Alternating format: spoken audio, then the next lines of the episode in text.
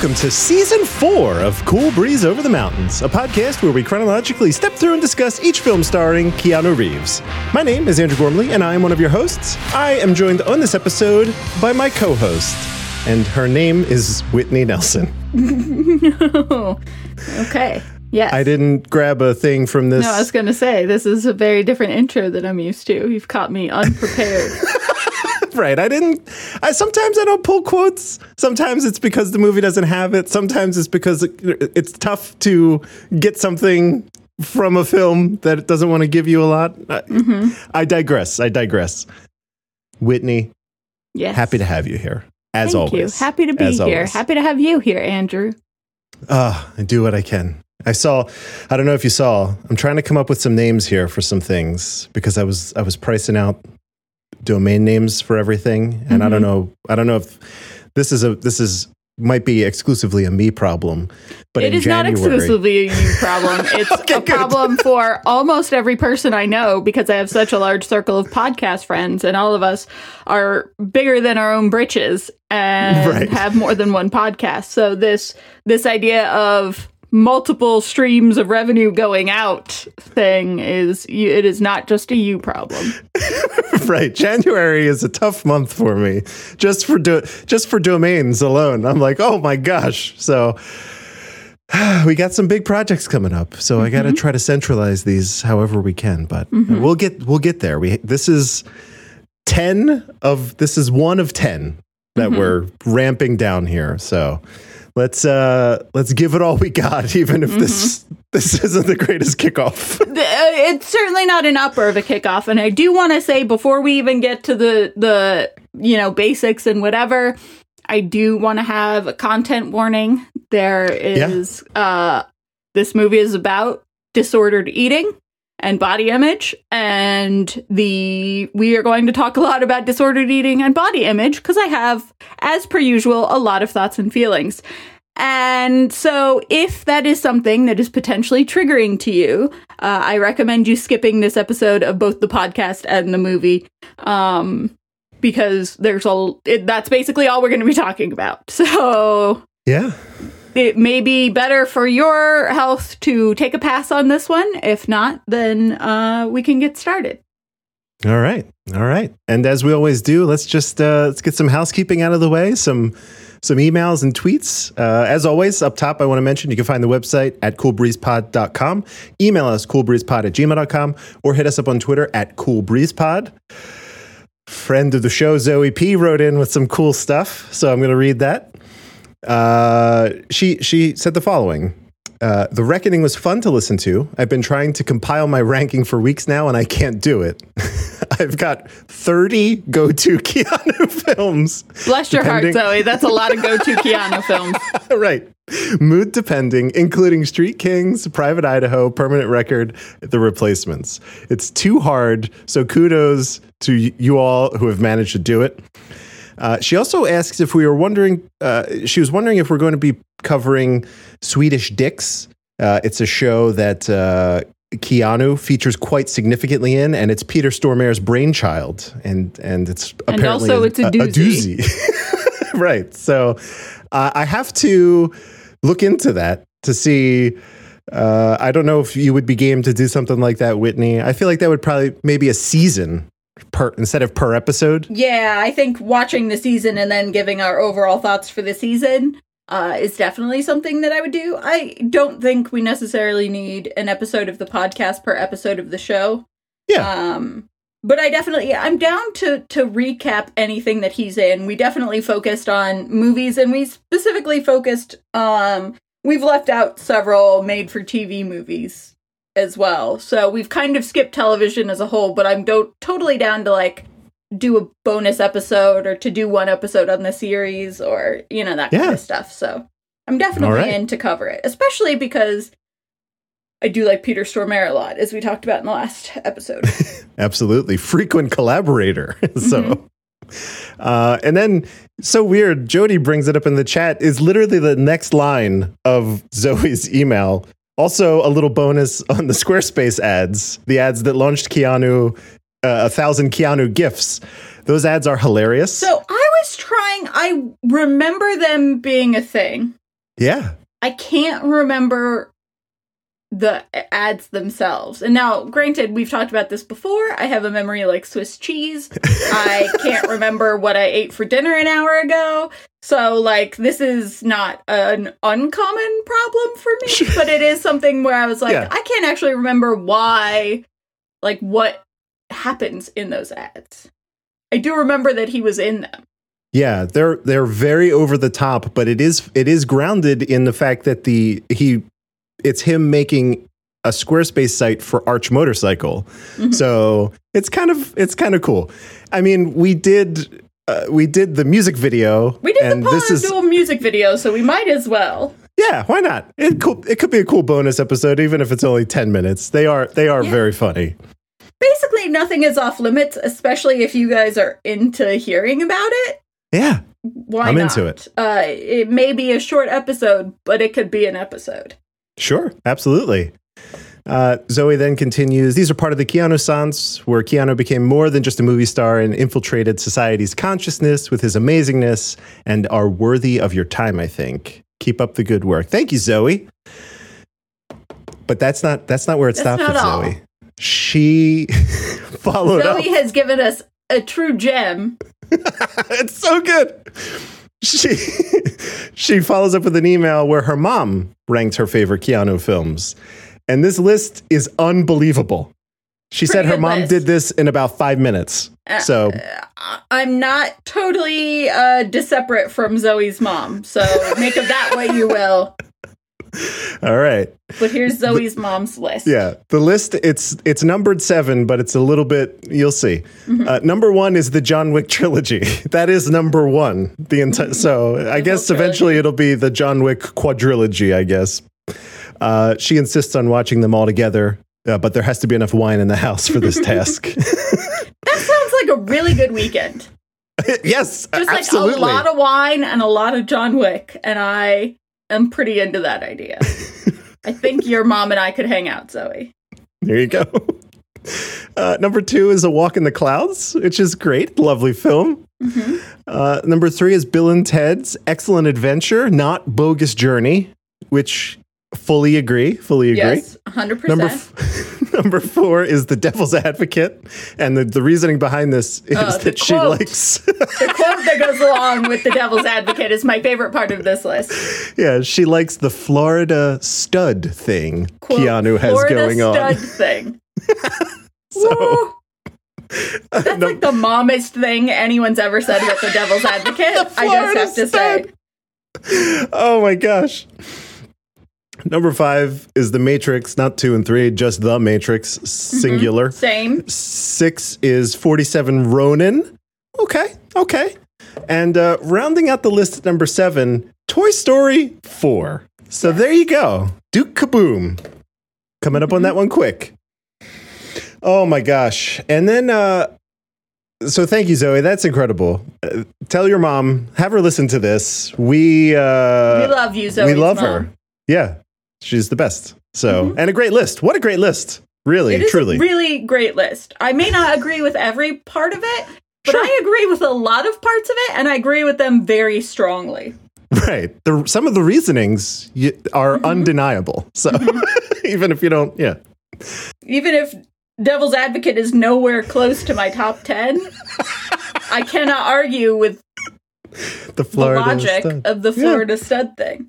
Uh-huh. Uh-huh. Uh And then yesterday we had uh, a listener uh, tweet at us, and I thought this was really, really cool. So uh, Claire Marinello, she sent us out of the blue. It was late too. I was up late, and this was one in the morning, and I'm like, oh, I got a tweet. What is it?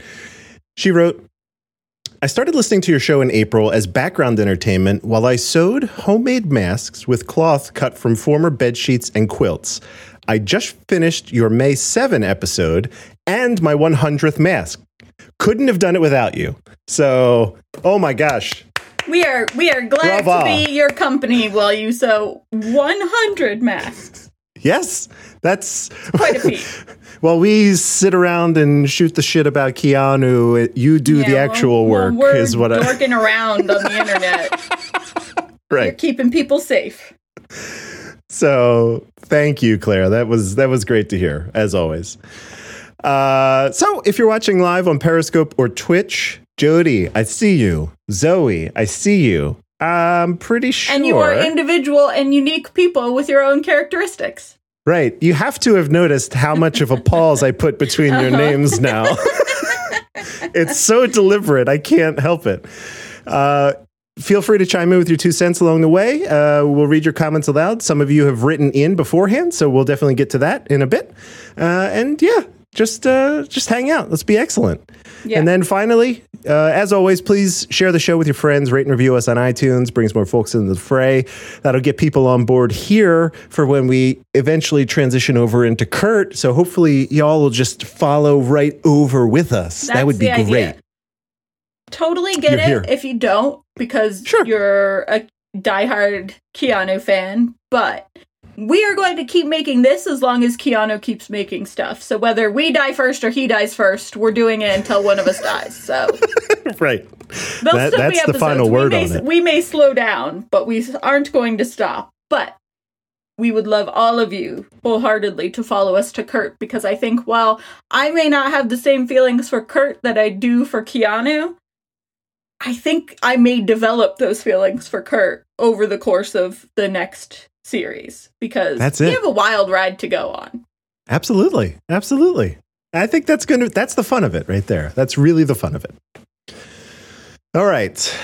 So that's all the housekeeping. That's all that stuff. It's only two of us. So I will also handle the synopsis if that's okay. Is that okay? I want to make sure. Mm-hmm. Yes, I'm talking a lot. it. Zoe All says no one's allowed to die on either end. So I guess we're doing this podcast eternally, forever, because Keanu can't die and neither can we. That's okay. Generally, when you have to do something eternally, it is often considered in the punishment column. This is not that at all. This is like, yeah, why no, wouldn't I do this? I'm happy to. As long as, long as it, we can keep doing it, I am delighted to keep doing it. So, Absolutely. Absolutely. so tell us what we're talking about today, Andrew. Oh, okay. So today we are talking about the film To the Bone. And I pulled the plot synopsis from Rotten Tomatoes here, and it says based on the real life experiences of writer director, of the writer director, To the Bone shares the story of 20 year old Ellen and her battle with anorexia.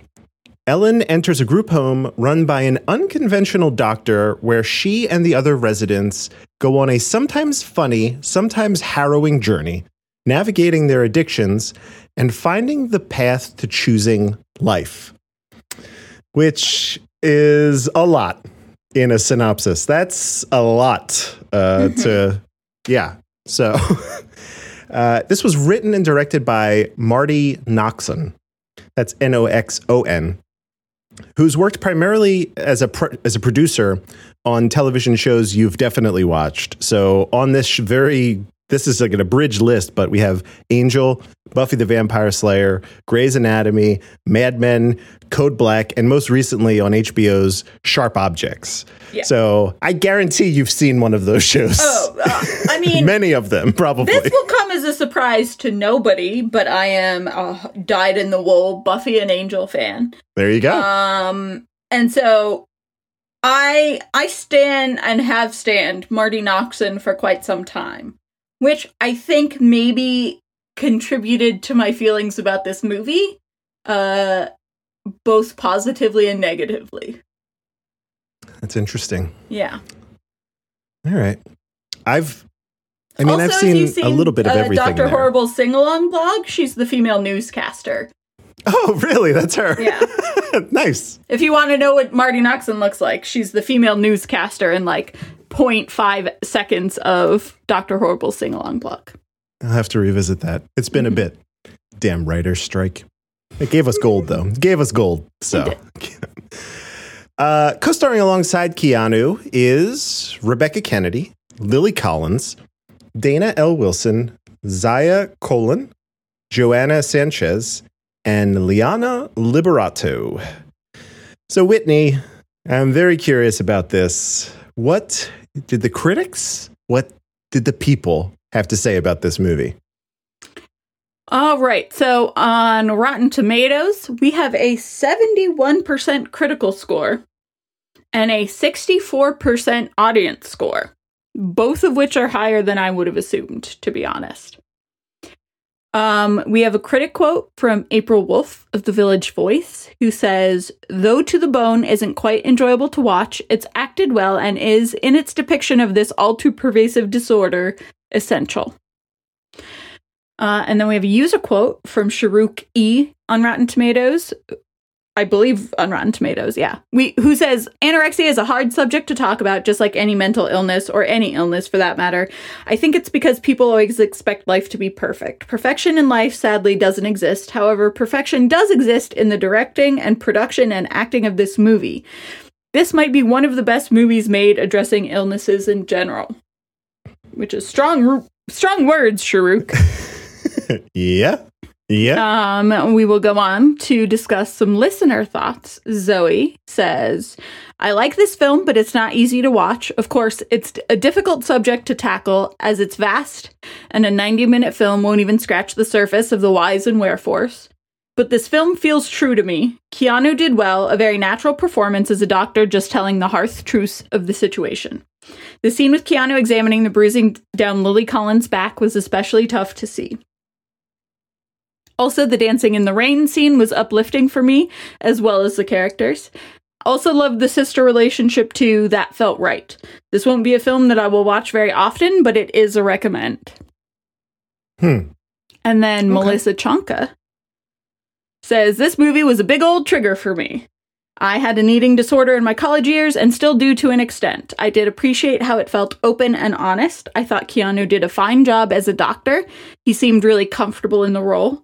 I loved the stepmom twice a week like clockwork. Uh, I did not like Luke. Ugh, that kid just annoyed me. we'll talk about Luke. Don't worry, Luke! Melissa. We will talk about Luke. Uh, I would give it a solid C plus. Not sure if I would recommend it, giving the subject matter, but I thought, but overall, I thought it was good.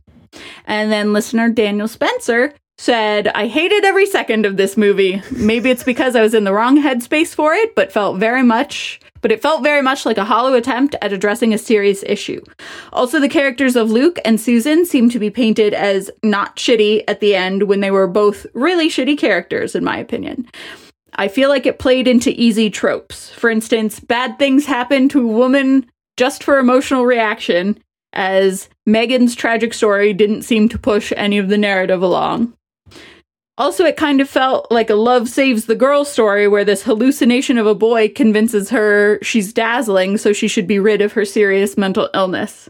A boy who literally told her that he was putting all of his eggs in her basket and completely relying on her emotionally without seeming to give anything back. Uh, yeah. Hmm. Mm-hmm. So, those are just a handful of reviews on this yeah. movie.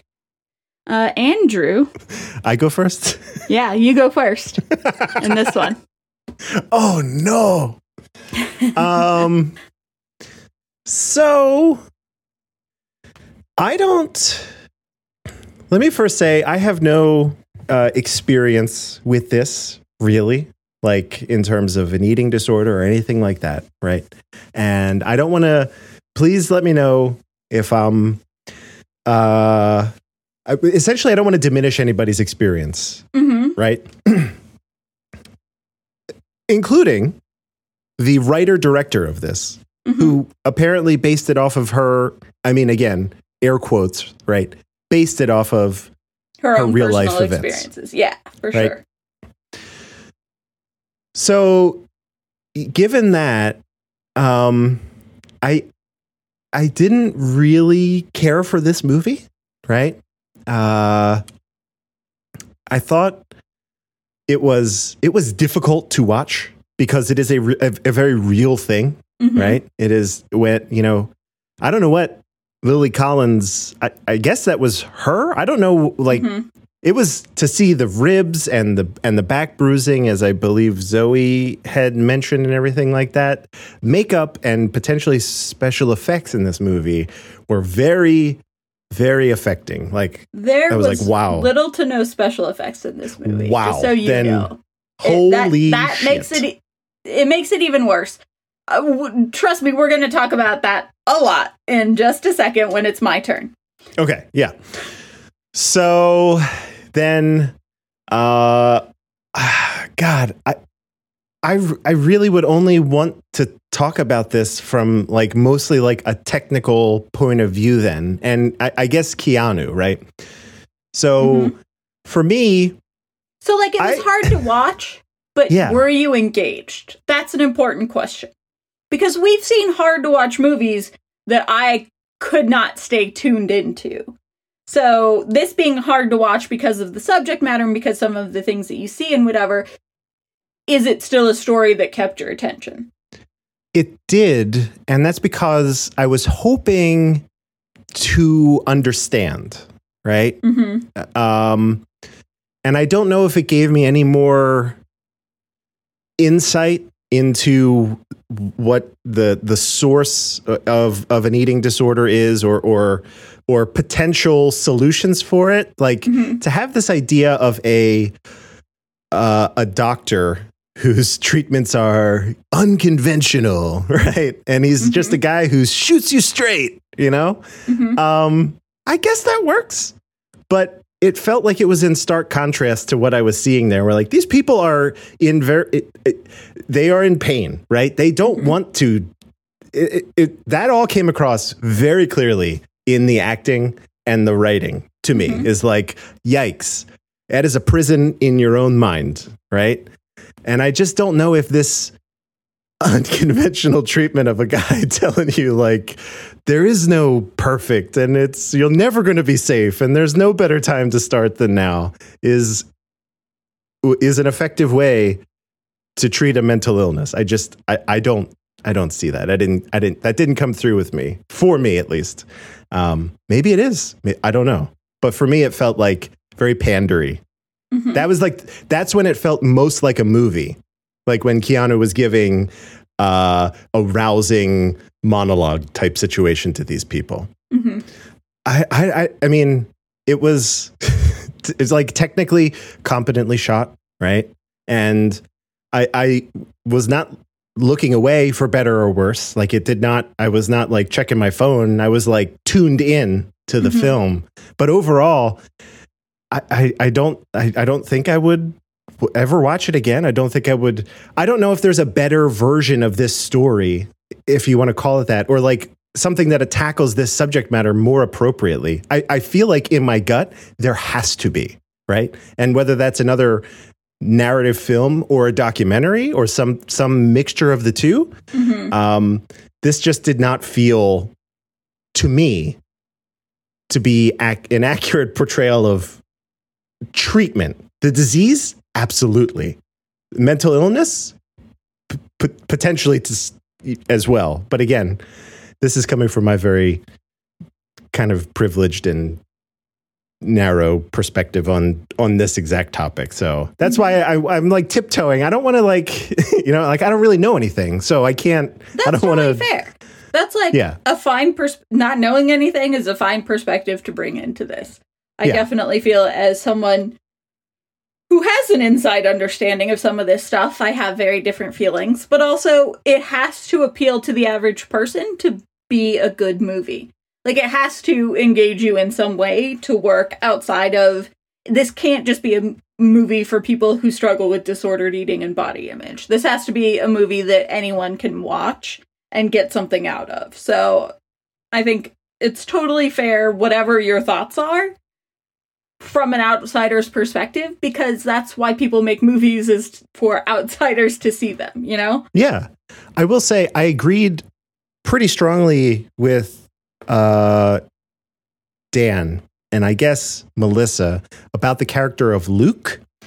So, as a character, as someone who is also going through this, um, an eating disorder or mental illness as well, I liked him, right?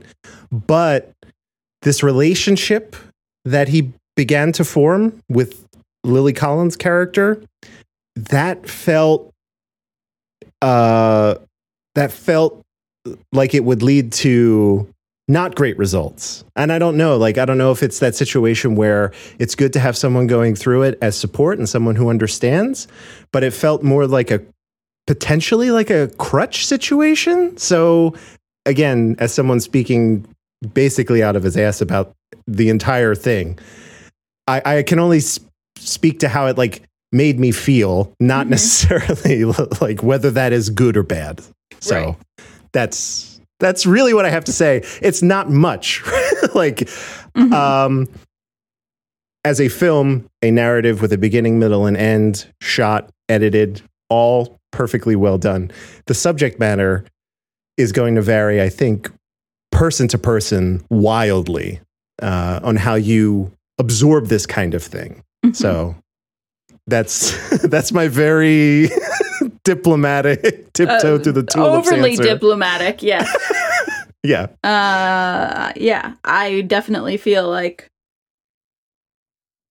um you couched a lot of stuff, but I also feel like totally fair what you have to say. So.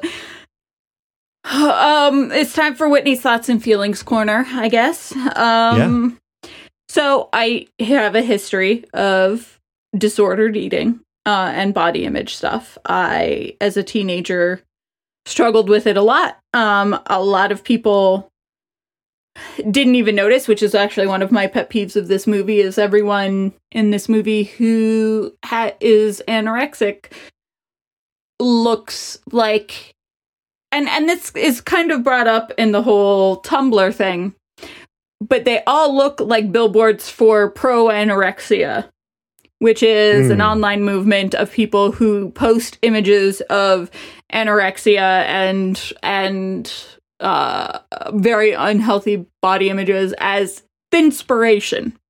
Uh, this movie looks like thinspiration. Hmm. Um, I don't necessarily think that it does support eating disorders at all. There was a lot of stuff that when this movie came out, uh, a lot of people saying don't watch it. It's like a how to guide for anorexia. Don't let your kids watch it because it's a how to guide for anorexia. And what I can tell you right now is that as someone who had anorexia and at one point weighed literally half of what I weigh now, um, I. Anyone who's anorexic already knows what's in this movie. This is not a how to guide. No one is coming into this who's experienced it with um no one's getting new information out of this. It might be new information for people who have no experience with disordered eating in any way.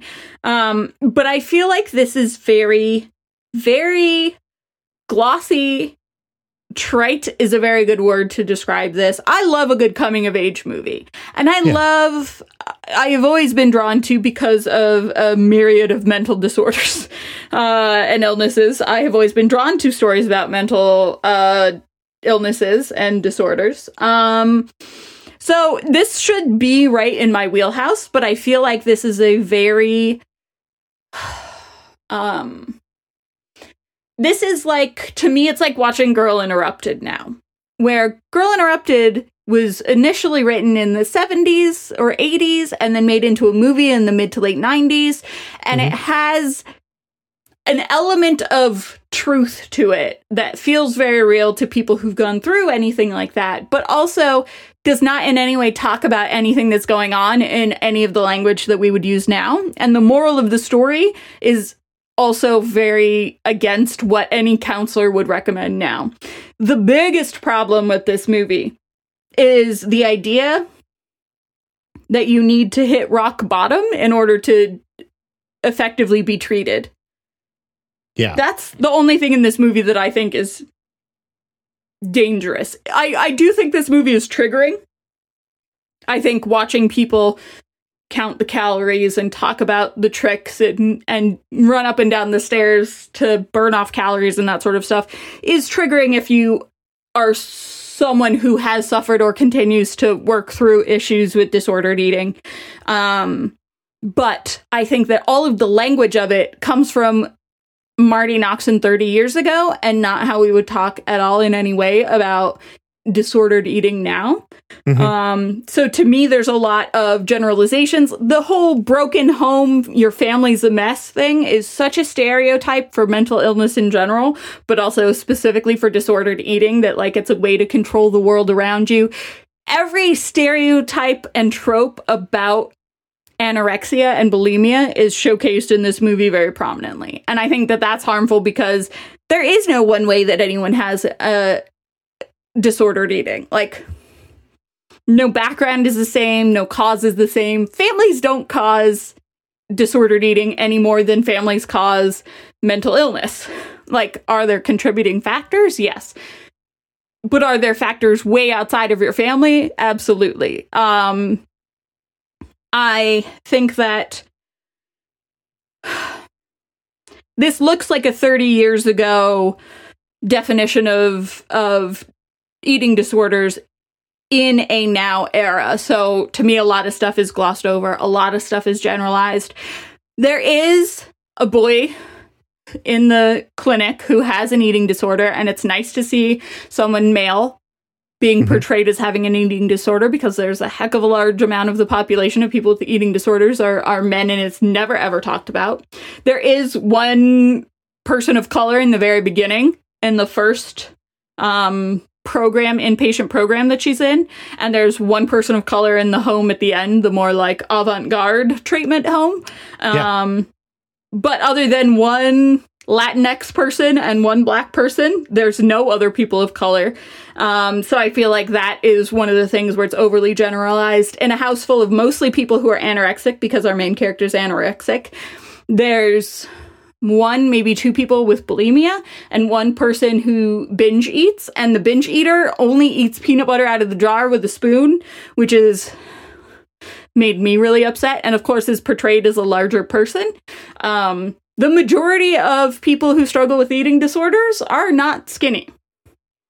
Um, you, the majority of people are average weight or above that struggle with disordered eating. So I do feel like this whole portrayal of people who are skin and bones it's not untrue because once you get to that point where you're literally about to die and they have to force feed you through a tube um, you do get that small but the majority of people that suffer with this illness are not that small. And there's a very stereotypical young white pretty girl who has this problem with most of the cast in this movie that I take issue with. Um, I also think that Marti Noxon specifically talked about one thing that I remember from from the press beforehand was talking about how isolating that the illnesses are, how isolating you you become. Uh, and she wanted to depict that in in this movie. And I feel like she did the exact opposite. I feel like the amount of loving and concerned support she had from all of her family and the uh, how easily she made friends in a treatment center mm-hmm. um, all of that kind of says the opposite to me of how hard it is and how isolating it can be to have this illness. I feel like she's a pretty social person for a person so, like going through anorexia and all these inpatient treatments. She also has the money to go to several inpatient treatments. She's in yeah. house number four. Um, and so there's definitely a crazy amount of privilege to this unorthodox treatment facility and whatever, uh, and how she's dealt with it all. I have a huge problem with Luke uh, in this movie. Not because I think it's an unfair portrayal. I think that everybody that has been involved in this movie in some way or who has experienced something like this probably has met someone like him. Mm-hmm. Um, but I think that he is portrayed as like Dan said, he's portrayed as a nice guy or a good character and literally nothing he does shows that he has any understanding of consent or boundaries or really caring about what other people want at all. Um, he makes a joke about women being just a bunch of holes to fuck, saying, like, I'm better than that but that's the way that he words the joke. And then he immediately goes in to, make out with her without consent and gets pissed off when she's like whoa ho, ho, i'm not ready for this. He gets mad and walks away. In addition to i am pinning all of my hopes and dreams and recovery on you because ballet has fallen through for me so you're yeah. the only thing that's good in my life now and you have to make it worth it essentially um huge problems all around with him. I don't really think that there's anything redeeming, and I think the fact that he is a the only male on the horizon and b she does fall for him a bit gives it the movie this tinge of relationships can make you whole and save you from even you know rock bottom yeah it's not the primary focus of this movie but it is there's enough of it undercurrenting the whole story that i feel like it's too much in the spotlight i think that there should be a lot more focus of doing it for yourself than doing it for somebody else. Um, particularly when they're kind of a shitty person who doesn't respect consent or boundaries. Um, I also have a huge issue with the fact that the main actress has suffered from anorexia for a lot of her life and had to lose weight for this role. Um, she specifically had talked about at the time how she had anorexia, and that's part of why she wanted to be in this movie, and she had a story to tell. But they brought in a nutritionist to bring uh, to get a, an already thin actress down to an unhealthy weight. Um, and she was taking supplements, and there was a nutritionist there, and the, there was whatever, and she was like, "I never missed a day of work. I never slept through anything. I never, you know." But making making a person who has gone through this very thing that you're talking about carefully monitor every single thing that they consume and lose weight to an unhealthy level for a role about fighting that illness makes me very angry. Um, specifically because there was not special effects. She was that thin. Yikes. She she along with people paid to help her made herself that thin for the movie when that's something that she's fought against through a significant portion of her life. Um so I feel like this is there's a lot of stuff that they do that feels very accurate. Uh, I don't want to portray a t- entirely negative view of this movie because I do feel like, as someone who's dealt with disordered eating, there's so much that rings true that it is clearly a story being told by people who feel the story deeply. I just feel like it's like a Disneyland version of anorexia. And it is not a honest portrayal of treatment or of what deserves treatment. I think that again, so so so horribly appalling that for this character in particular, the only way to get better is to hit rock bottom. Because historically, uh, and statistically, the earlier that you start actively fighting eating disorders, the more likely it is to recover from them. No doctor in the world is going to say she has to hit bottom and decide to die and then not die before she can be saved. Um, that's the thing that makes this movie a no go for me is yeah. in the end there's a lot of stuff that rings true. I feel like there's some stuff that's very fun. I do love a coming of age movie so the stuff like like the rain uh art installation and the you know some of the jokes and the sarcasm and being a quirky 20 something and whatever i enjoyed. But i think overall it just can't play for me because the main moral of the story of this person needing to find rock bottom before they deserve treatment is incredibly harmful to anyone who needs treatment and now feels like they don't deserve getting it because they're not at rock bottom, because they're functional, because no one's noticed yet. It's so harmful. I think Keanu was fine in this. I don't think he did a bad job. I think he was charismatic and charming and handsome, but he's charismatic and charming and handsome. I don't think that this role was anything specifically that like called out to me as a Keanu role. Um the score is great. I love the soundtrack. Um, but that's it. I think that the rest of it, and it, the, like the acting and the casting in general, is very well done. I totally agree with. I think it was Zoe who said that the sister relationship felt very real because it yeah. did feel feel very real, and I think that it was the most grounding part of this movie. But I think too much of it was just shiny and pretty and white and rich, and is a a person with more family than the average person supporting them and trying to get them help and trying to get them better, which makes somebody who has no help and no support feel even worse about themselves. Um, mm-hmm. I think that there needs to be less of a pretty rich white girl with all of the support of her family narrative for this to ring as true as they wanted it to. I want to float something out here to see if what your thoughts would be if if it was approached this way. So there are. This is a Netflix movie, right? Produced by uh, you know the whole the they studio is Netflix, right? And they have a um how would you put this? A proclivity, it seems, to make movies by committee, right? Like the original stuff that Netflix puts out is is often very good, don't get me wrong. Mm-hmm. But then sometimes it is also very derivative, right? Mhm. Like Ozark, I love Ozark, right? But to tell me that that was not based off of the exact template of Breaking Bad and three other shows that I watch and then Mhm. just rolled into one, right? So I'm wondering if Netflix approached this, and this may be where I, I would have maybe been able to connect with a little bit more. Because when you're saying the things like, I feel like I noticed that it was very rich and very mm-hmm. white. Mm-hmm. and I just, I, for whatever reason, I didn't verbalize that. If this was like a mini series, right? Maybe like, I don't know, six episodes, for instance, and that, that being for this focused on the six individual people that were there and all of their stories. I feel like that might have worked a little bit better for me because that supporting cast for the little bit that they were given were very effective to me. They were.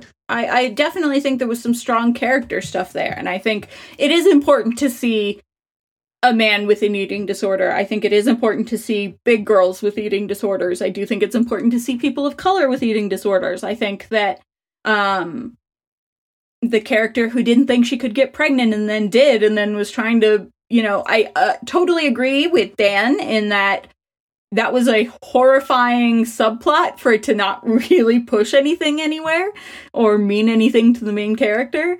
Um, I do think that it was a very interesting and realistic portrayal of a type of eating disorder and a type of way of handling an eating disorder. And I think that a more nuanced depiction as a miniseries would definitely have helped this a lot. Uh, I still think having Marti Noxon talk about her 30 years ago eating disorder, but making it now. There's stuff in here like the joke about not being on trend enough to be a cutter right. that plays as someone who had an eating disorder 30 years ago and thinks that they're not on trend enough to be a cutter. Like that doesn't that is not a now response and it is not a 20-year-old's response. That is a Marti Noxon thinking that cutters think they're cool response. So I definitely think that it still would have been glossed over in a certain way, even as a miniseries, but I do think seeing those character stories more in depth would have helped a lot. Would have helped humanize it and and shown more of the spectrum of eating disorders. Yeah. That is the that is the one thing that to me is a little cloudy at the end of this like how much time has actually elapsed here? Like uh I don't I, I mean it could be that I was not paying attention to that fact, but I don't know is yeah, they is don't this- elaborate. She has to go in Yeah. for a minimum of six weeks, Yeah. but that doesn't really explicitly talk about how long she was there. I don't think she was there very long. Yeah. So it's uh it's a lot. it's a lot in a it- for 90 minutes, right? So Mhm. uh I thought that uh, you did a much better job uh, elaborating and elucidating on on and making well formed points about this film. So listen to Whitney. Don't listen to me about about this. I don't know if there's I'm looking at our notes here. I don't know if there's anything else specifically. I think that's I think that's all the stuff that I had to say. I feel like I might even be missing stuff because I had a lot to say, but I think I've covered most of it. All right. I'm going to put you on the spot for a for a 2nd Mhm. Uh, and please, if this has to come after the fact, let me know. Do you, can you think of any movies off the top of your head that deal with n- uh, not maybe not necessarily an eating disorder, but any kind of mental illness in a Well, in a more Girl Interrupted sophisticated is the Girl first Interrupted? thing that comes to mind. Okay. All right. Yeah, I would I would be curious to see how other people have approached this. I'm sure that this topic has been analyzed from multiple different angles in film. Uh, it's just not something I've been exposed. Yeah, I mean, I know that there's a few. I don't think that any have specifically outright dealt with it as much as this. So Hmm. there's a book called Thin that was, I believe, made into like a movie or a documentary. Um, that I read when I was smack dab in the midst of my anorexia. Um, that also I think does not age or hold up well. Um, I think it was more of a how-to guide than than this movie was.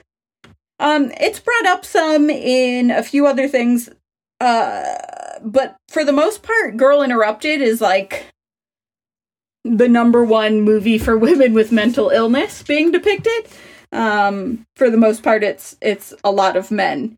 So I think Heather's maybe touches on eating disorders a little bit Okay. in All in right. memory.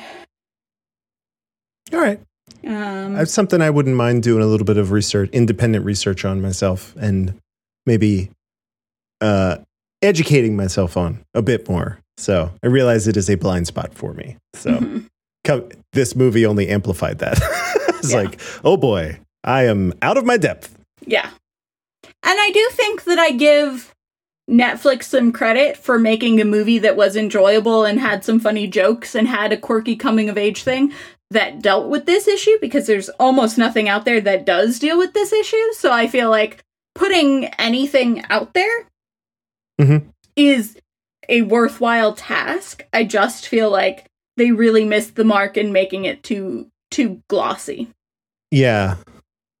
I don't think it was necessarily helpful for the conversation. But it is better to have something out there about disordered eating than having nothing out there. It's true. It's true. Uh, at one one clarification, Jody in the chat uh, said that it was it was bought by Netflix, but not produced by them. They bought it after the fact. So uh, it's, it clearly seems that that actually checks out. It seems very much like I a passion think project. that's what they did with the OA. Which don't get me started on the OA. Uh, I have not watched it, I but I I'm a Brit Marling. I'm I'm a Brit Marling. Uh, you know, I'm a fan. Just, Yeah. You know, Another Earth was revelatory for me. Okay. Do we have anything else? I think we need to finally get a, a- some levity in here and and uh, you know knock on the void and see what happens. It's time for a for a very awkward pivot to a the interstellar favorite. Hmm. Pop quiz, asshole. There was a time when I had the need to learn from you. Oh, what the hell do you know? Lose! I don't lose! I win! You got a lot to learn about sportsmanship. Oh my pop quiz asshole! It's our very own Quizzo show where the host asks each of us three questions. If one of us gets it wrong, the other has a chance to steal, and if they get it wrong, well, that's not an issue this week because there's only two of us. So it's all skill. It's all skill, Whitney. It is all skill, for better or for worse. God knows what these questions are going to be. I kind of just hope. I don't know. I don't know what I I'm don't know hoping either. for. I don't know. I don't know what we're in for either. Uh, as always, points are not cumulative and only determine who wins the episode. As we discovered uh, in the Reckoning, Whitney took season three as well as season two and season one. So everything is exactly how it should be. Uh, yeah. Okay. Just an agreement. I really don't like the reputation or the light that this trivia thing has painted me in hey, because I am. you're for like it or not, you're somewhat you you are basically the audience's go to at this point, right? Yeah, I If don't you- like if- that. I don't like that. I should not be anybody's voice of authority on anything because Uh-huh. I don't know. I don't know what I ate for dinner two hours ago. look we're putting you know we're putting together a quizzo team who who's Mm-hmm. who's first off the bench you you got it you Yeah. So, I'm- there it is. A, I'm a bad choice though. If Apparently not. first draft pick, that's bad. i guess if you and and me and ev and eric and lindsay if that is your bench people are going for whitney I guess so. I guess the numbers so. Don't lie the like numbers don't lie The blind leading the blind, really, is what I feel like that is, but that's fine. All right. so with that, I would like to let's. Uh, I'll do that and knock on the void and, and turn it over to our Charles. He did. Charles Nowlin. Hello, everybody. It's great to hear from Hello, you. Great to hear from you. It's great to hear from you. It feels like it has been eons and seconds at the same time. Well, that's Right. life in a void. Yeah. It is. Some relativity. I believe. I don't know. Interstellar. I. I don't. uh, You know. I get it. I get it, but I don't. Great. I'm just gonna let that sit and just. Uh, well, let's just marinate in that. Uh, Charles, who's going first? Uh, that's a great question. Let's roll a die. Wait. What? Have we ever done this? We No. have not. What is the? Okay. Flip a It's gonna be Whitney. Alrighty. All right, here we go. All right. To start off, Whitney, due to winning the bet mentioned at the beginning of the movie, Ellen is owed a carton of what kind of cigarettes? Oh no. I know this one. Is it cool, camels, or cloves? Camels. That is correct. On the board. On the board. All right. Andrew, Here we go. where did Ellen's mom move with Olive? Oh no. Was it Phoenix, La Mesa, or Albuquerque? Uh Phoenix? That is correct. All right. That's it. That's all I needed. Whitney. Yes. Which store does Susan say she loves that they have in North Hollywood as opposed to the Grove's Cost Plus World Market? Was it Ethan Allen, Pier 1, or Home Goods? I believe it was Pier 1. That is correct. Nailed it. I thought it was funny because I vastly prefer Cost Plus World Market to Pier 1, but they don't have Cost Plus World Market in Pennsylvania, so I thought that was Mm. funny. Mm-hmm. Mm-hmm. Mm-hmm. That checks out. They have both in the void. Lucky. Very. Andrew. Which of the following is not mentioned as one of Luke's muses? Okay. Jonathan Gold, Raymond Chandler, or Thornton Wilder? Thornton Wilder. That is correct. Yeah. I remember Jonathan Gold. It was a toss up. It was a 50 50 shot for me. You did a good job. By the way, I hate to interrupt, but Charles Zoe says hello in the chat. Hello, Zoe. So where? For the final two questions of regulation, All right. starting with Whitney. How many inpatients had Ellen been a part of before Threshold? Four, five, or six? Four. That is correct. Crushing. Crushing. No one has gotten a question wrong yet. Andrew, don't break the streak. Damn it. How many millions of dollars did Netflix spend acquiring this movie? I'm done. Oh. 8, 12, or 18? Uh. I'm gonna I'm gonna go big. I'm gonna go uh 18. That is incorrect. Damn it. I'm going to say 12. That is incorrect. Damn It it. was only $8 million. Only $8 million, as if that's a small amount. I just they were hungry for content, you know, it's one of those situations. I thought maybe there was a bidding war. I don't know. All right. There's a couple of names in it. I get where you're going. Mhm. Yeah. Well, we do have two questions in a bonus round. Oh boy. Oh boy. And since we are at the beginning of a new season, let's remind everyone of the bonus round rules. I will read out the question without posing it to any particular person. The players can buzz in at any time to give their answer. Let's hear what the buzzers sound like, starting with Whitney Me. And Andrew. Bzz. Fantastic. All right. All right, bonus round question number one. There was a double feature playing that one of Ellen's roommates goes to see. What movie were they showing with Me. Zombieland? Whitney. Shaun of the Dead. That is correct. Nailed it. It's perfect.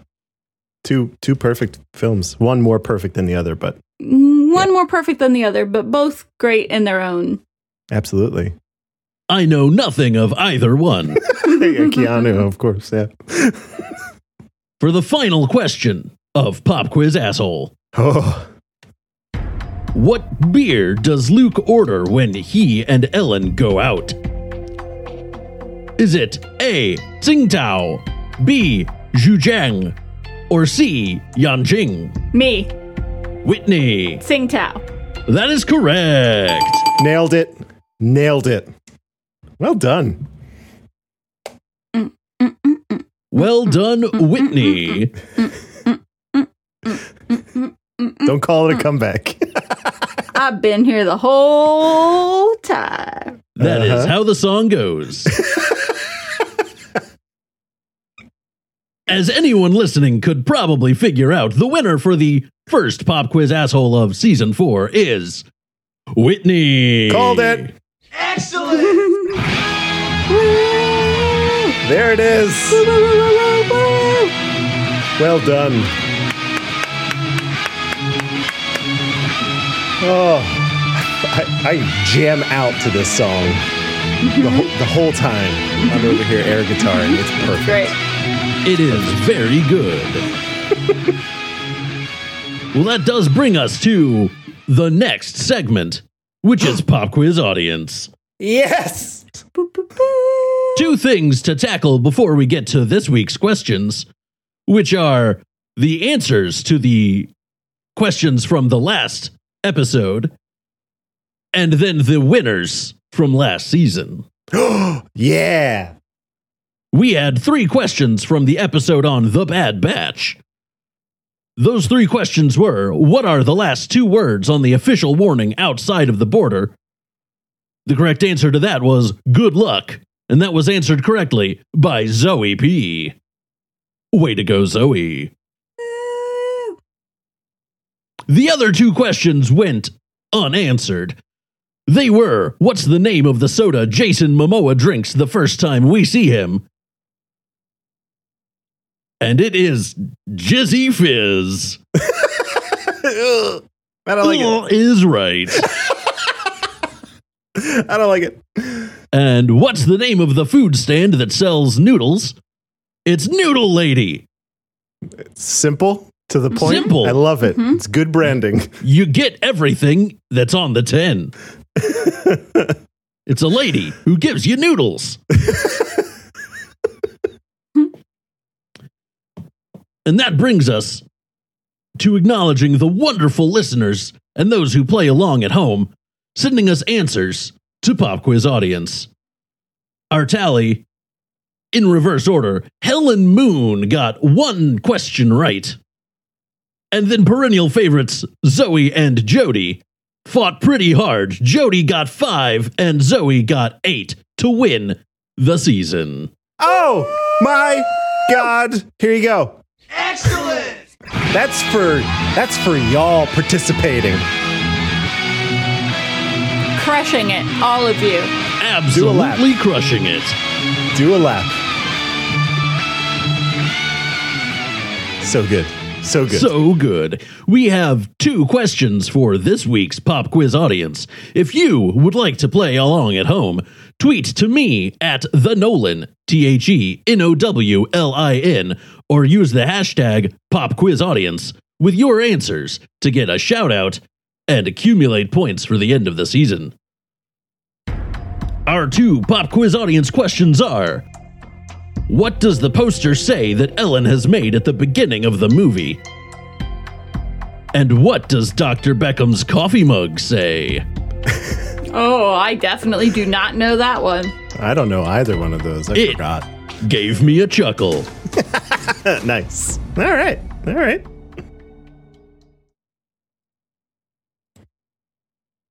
Okay. I Okay. don't know the answer to the second one at all. Well, thank you, Charles. Thank you so much. You two continue to be a shining light in my void. Oh, That means a lot. That means More a than that, That's so really do great. all of the listeners. Yeah. yeah, Just hit us all in the listeners feels. Are, are beautiful people. They're the best. And so are you, Charles. You're the just- best too. If I could cry, I would. it's not constructed that way, though. Uh-huh. Uh-huh. I like it. hmm All right. All right, Well, let's guess- get into the plot points. I guess. Sounds good. Sounds like a plan. It's it's uh it's your episode, so Yeah, there's not really too much. I'm definitely going off the Wikipedia for this because a lot of it is montages and stuff. So, uh, Ellen is a 20 year old college dropout dealing with anorexia who returns home to the house of her stepmother and father after struggling through an inpatient program and failing to make any progress. With her absentee father unwilling to deal with her, Ellen's stepmother, Susan, sets up sets her up with a specialist, Dr. William Beckham, who is Keanu Reeves who insists that Ellen join his patient program. Ellen is reluctant to do so because she's now been through many, uh, but her mind is changed by her younger sister. Ellen moves into the house with six other patients that include five young women and Luke, an upbeat ballet dancer who is near recovery from both his anorexia and a knee injury. Luke acts as a moral cheerleader for the other patients and takes a special interest in Ellen, eventually revealing that he is already a fan of Ellen's art. At a family therapy session with Beckham, Ellen's father fails to show up. It is revealed that until 18 months earlier, Ellen was living with her mother, who abandoned her to move to Phoenix, Arizona with a lesbian lover. I believe wife. I think that might be a little bit of Right. uh, Wikipedia modification. sure. And also the that the artwork she posted on Tumblr was cited as an influence by a girl who later committed suicide. Ellen promises to try to do better, but instead continues to lose weight. Ellen makes headway, changing her name to Eli and bonding with the other members of the house. She is surprised, however, when Luke kisses her and admits he is starting to fall in love with her. She panics and quickly rejects him. Later on, she learns that Megan, another woman in the house who was pregnant, miscarried her baby, having resumed her purging after re- reaching the 12 week mark and believing it was safe. The event sends Eli into a tailspin, which is generous. I don't think that had much to do with it, but hmm uh, and she decides to run away. On her way out, Luke begs her to stay, telling her that he needs her as he realizes that his knee condition is permanent and he will never be able to properly dance again and needs something new to focus on. Eli leaves anyway. Near death, Eli goes to her mother's home in Phoenix. That night, her mother expresses guilt for the postpartum depression that she had after giving birth to Ellen and suggests that she might try feeding Eli with a bottle while rocking her to sleep to help solve both their issues. Eli finds the idea strange, but after her mother tells her that she accepts if she chooses death, she decides to go along with the idea and allows herself to be rocked while her mother feeds her rice milk from a bottle.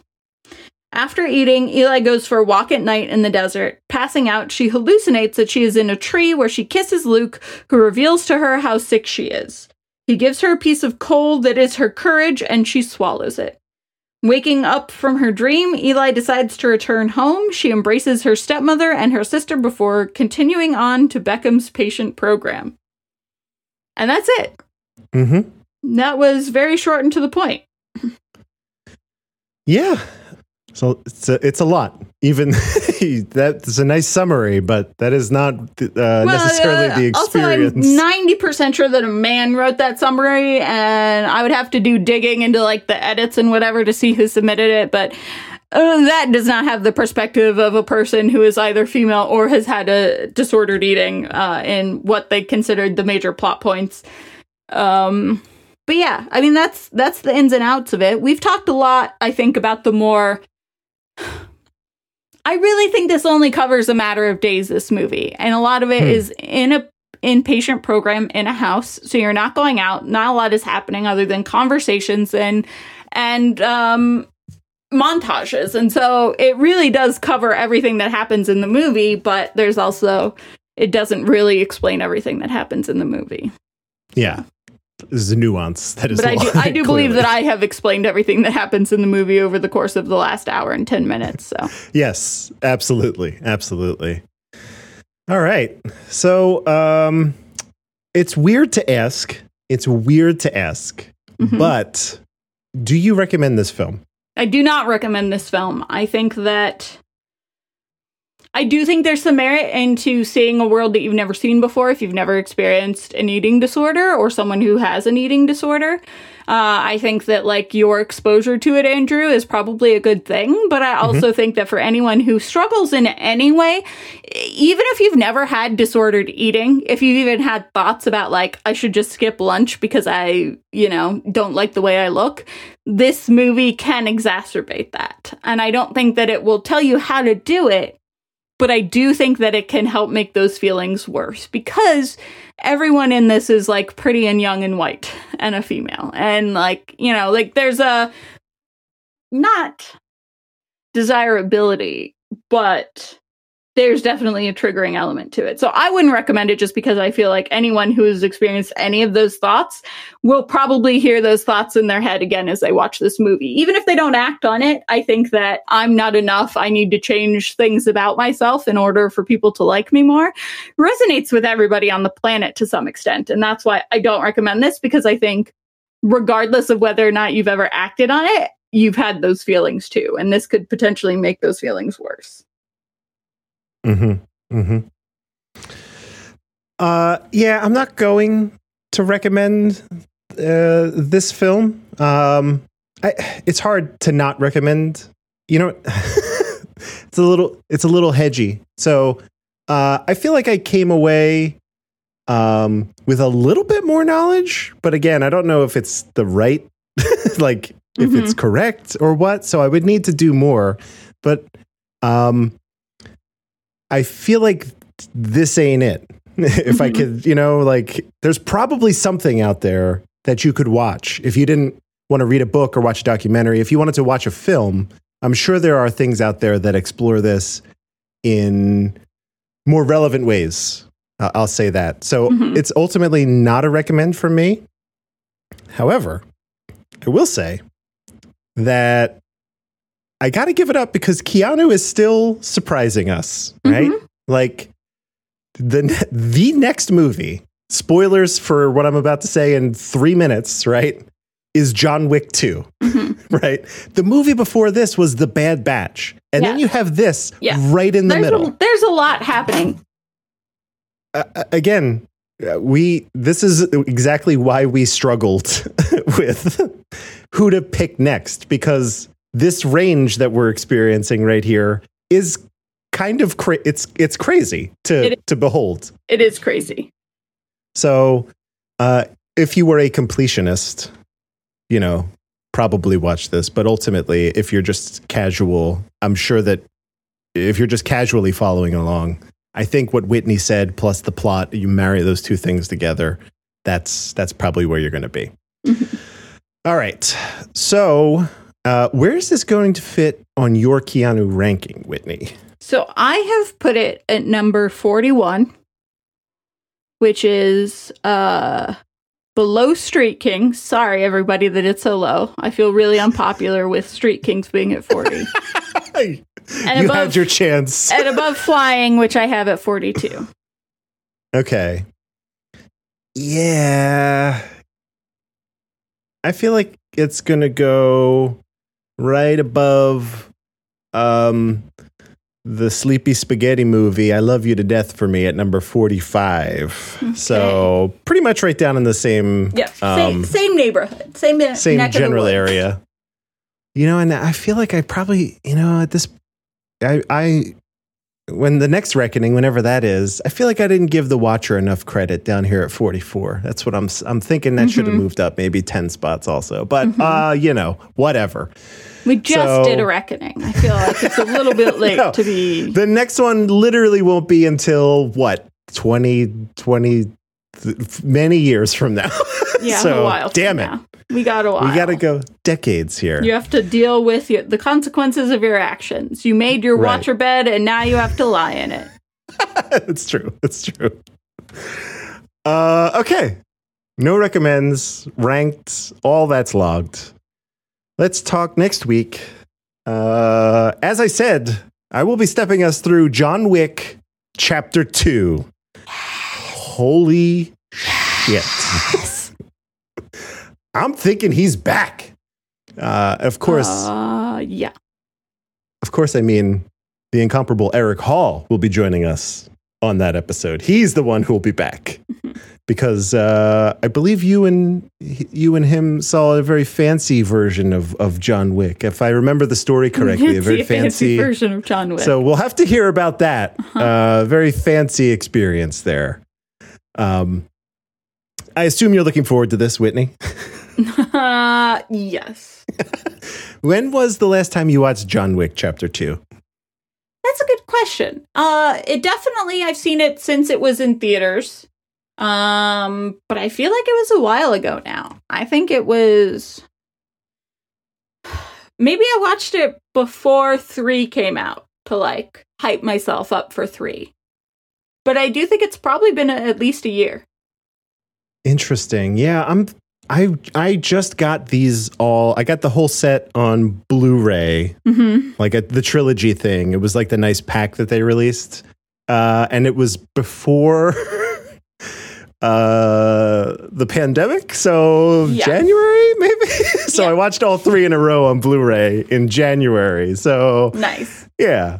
Uh, but I am excited to revisit it. It's a film it, that is in that very rare class of I will watch this a million times. Yes. I cannot say that about many films. Innumerable films. time.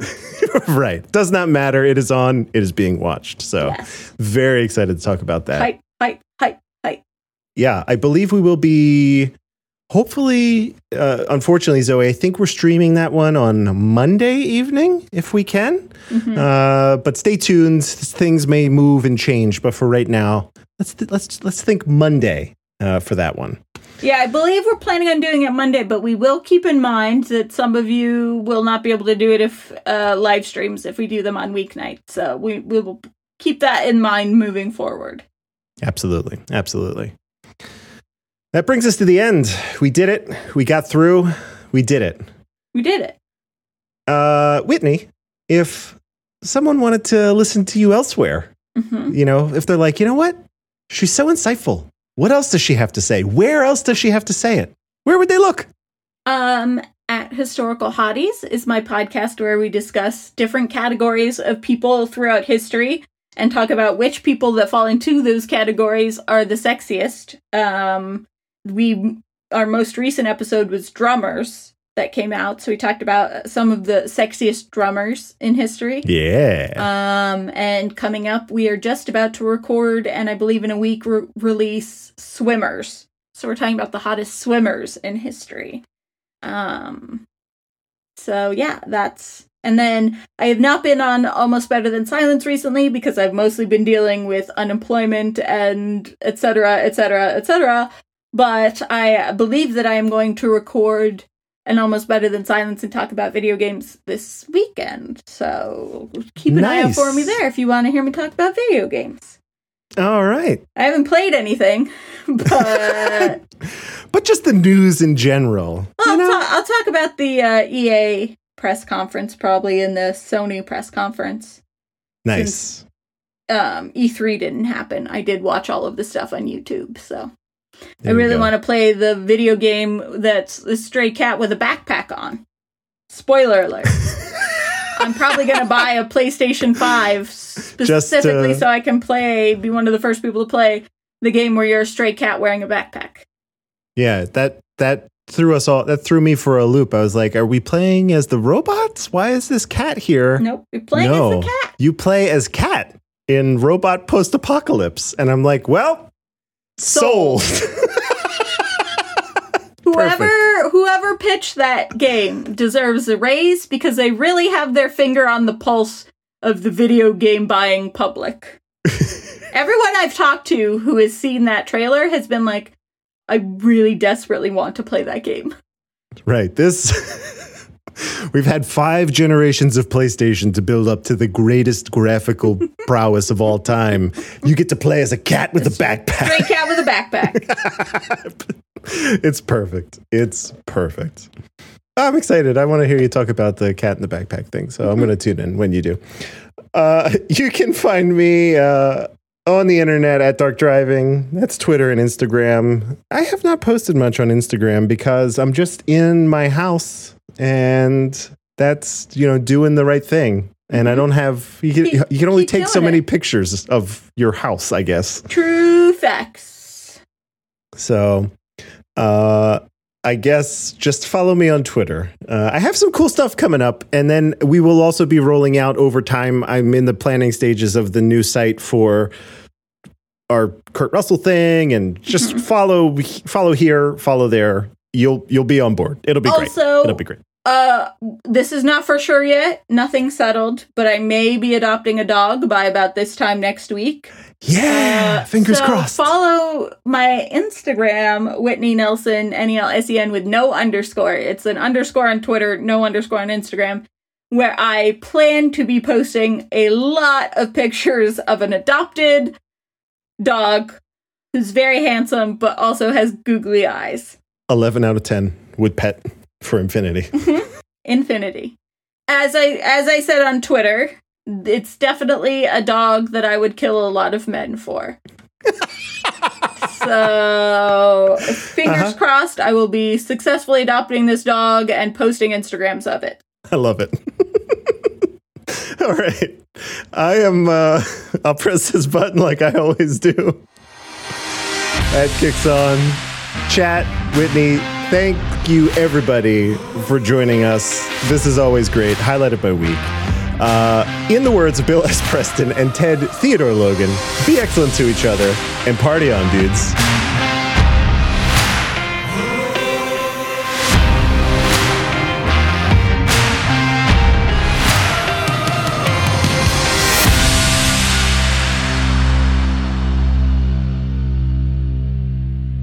Just a heads up. Yeah. At some point I somehow knocked my audio interface from the ledge above me onto my lap and unplugged my headphones. So you may have to edit around that. I don't know if it was apparent on the live stream. I didn't hear anything. But it's a thing I do. Uh, I'm sitting completely stationary and knocked over my audio in- interface from above me somehow. So, hey, you know, that's that's a gravity for you. did I ever tell you about the time that I walked face first into the wall because I missed my bedroom door by about two feet? I walked into it face No. first so hard I snapped my glasses in half. oh my god. And I was 100% sober. I was not tired. And I somehow missed by two feet the door I walk through a minimum of twice per day every day. Oh hard enough to break my glasses in half. So it's a, you know, I have a unique talent. I have a very special set of skills.